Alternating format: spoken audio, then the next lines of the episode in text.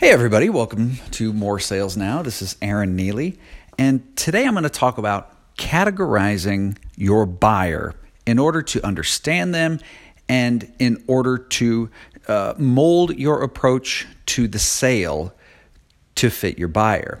So, understanding buyer motivations, buyer mindsets, things like this, this is absolutely critical in determining how we should approach each buyer individually because every buyer is going to have different motivations. Now, these not only come from from the company goals and the different things that the company management and direction has set out for the buyer, but it also comes from personality and personal goals as well.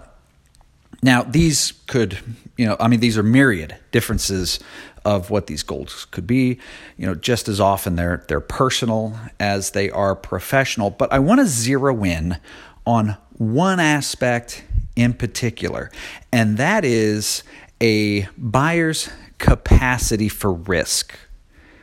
Now, you might be thinking, you know, in your line of work, most of that time is zero. you know, they have zero capacity uh, for risk. But that's that's not really true. That is a negotiating technique, and frankly, it's a it's a good one that that buyers use.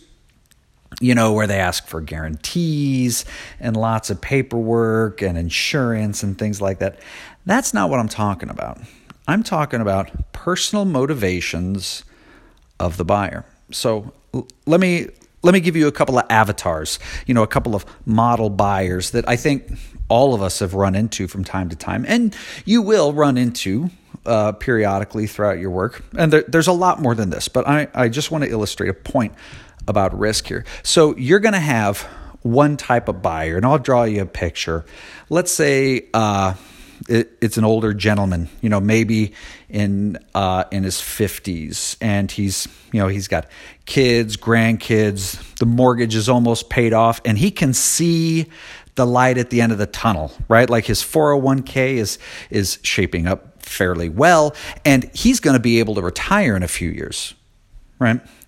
This is a person who more than likely is not going to rock the boat. Okay, he's not interested in taking risks in in what he does. Uh, you know, frankly, he he may be you know very involved in things outside of work, and and when five o'clock rolls around, he he wants to go home.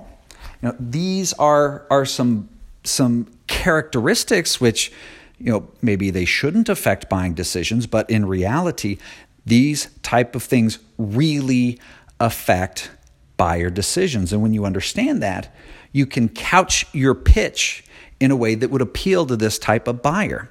Now let me let me describe another type of buyer and this is this is a risk taker. You know, this is maybe somebody younger, uh, somebody more ambitious. Maybe they're they're unattached uh, in their personal life. They're looking to get promoted, looking to move up.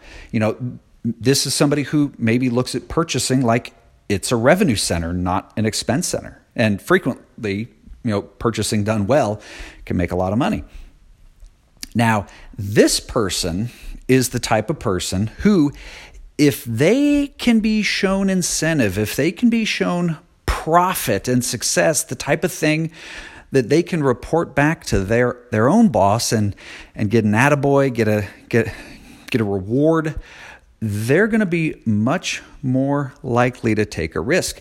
And you know, when I was a buyer, this is the kind of buyer that I was.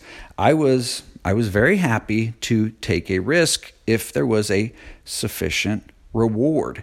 If, you know, I could get a better price, if I could aggressively introduce uh, a new product or some other uh, uh, sort of benefit for the company, I'd be very happy to uh, to try out a new vendor, uh, these type of things, and it, it, and it was because I was ambitious, and that's actually probably why I got into sales because I you know I liked to to do a deal in which it felt felt like I was winning something, not just doing my job. And now with this type of buyer, you might take you know essentially the same the same sale, the same value proposition, the same product and couch that in totally different terms in order to to appeal to, to the buyer. And this is also why I talk about having not just a value proposition, but a responsive value proposition.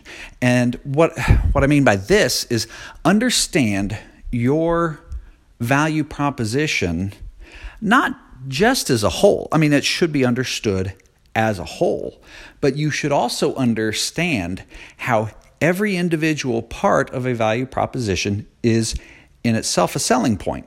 And that is going to allow you to mold your pitch for the very same product to two different buyers in two very different ways, each one designed to appeal to a specific personality.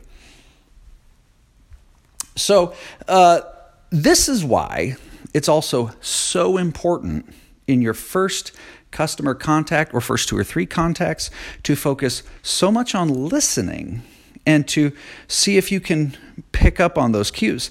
You know, I'll, give you some bad news. You cannot just come right out and ask a buyer. So, do you like safety or are you a risk taker?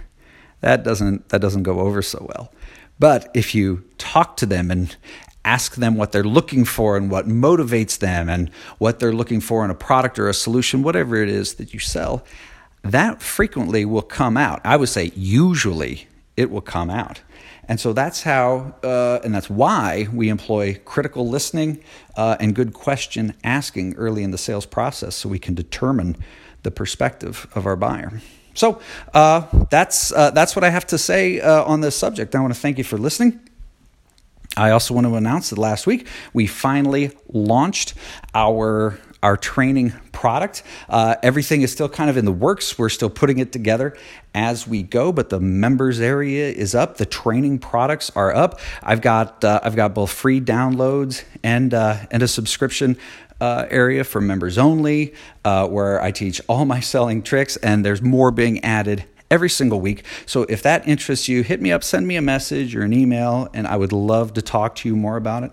And with that, I want to wish you all the best of success this week selling.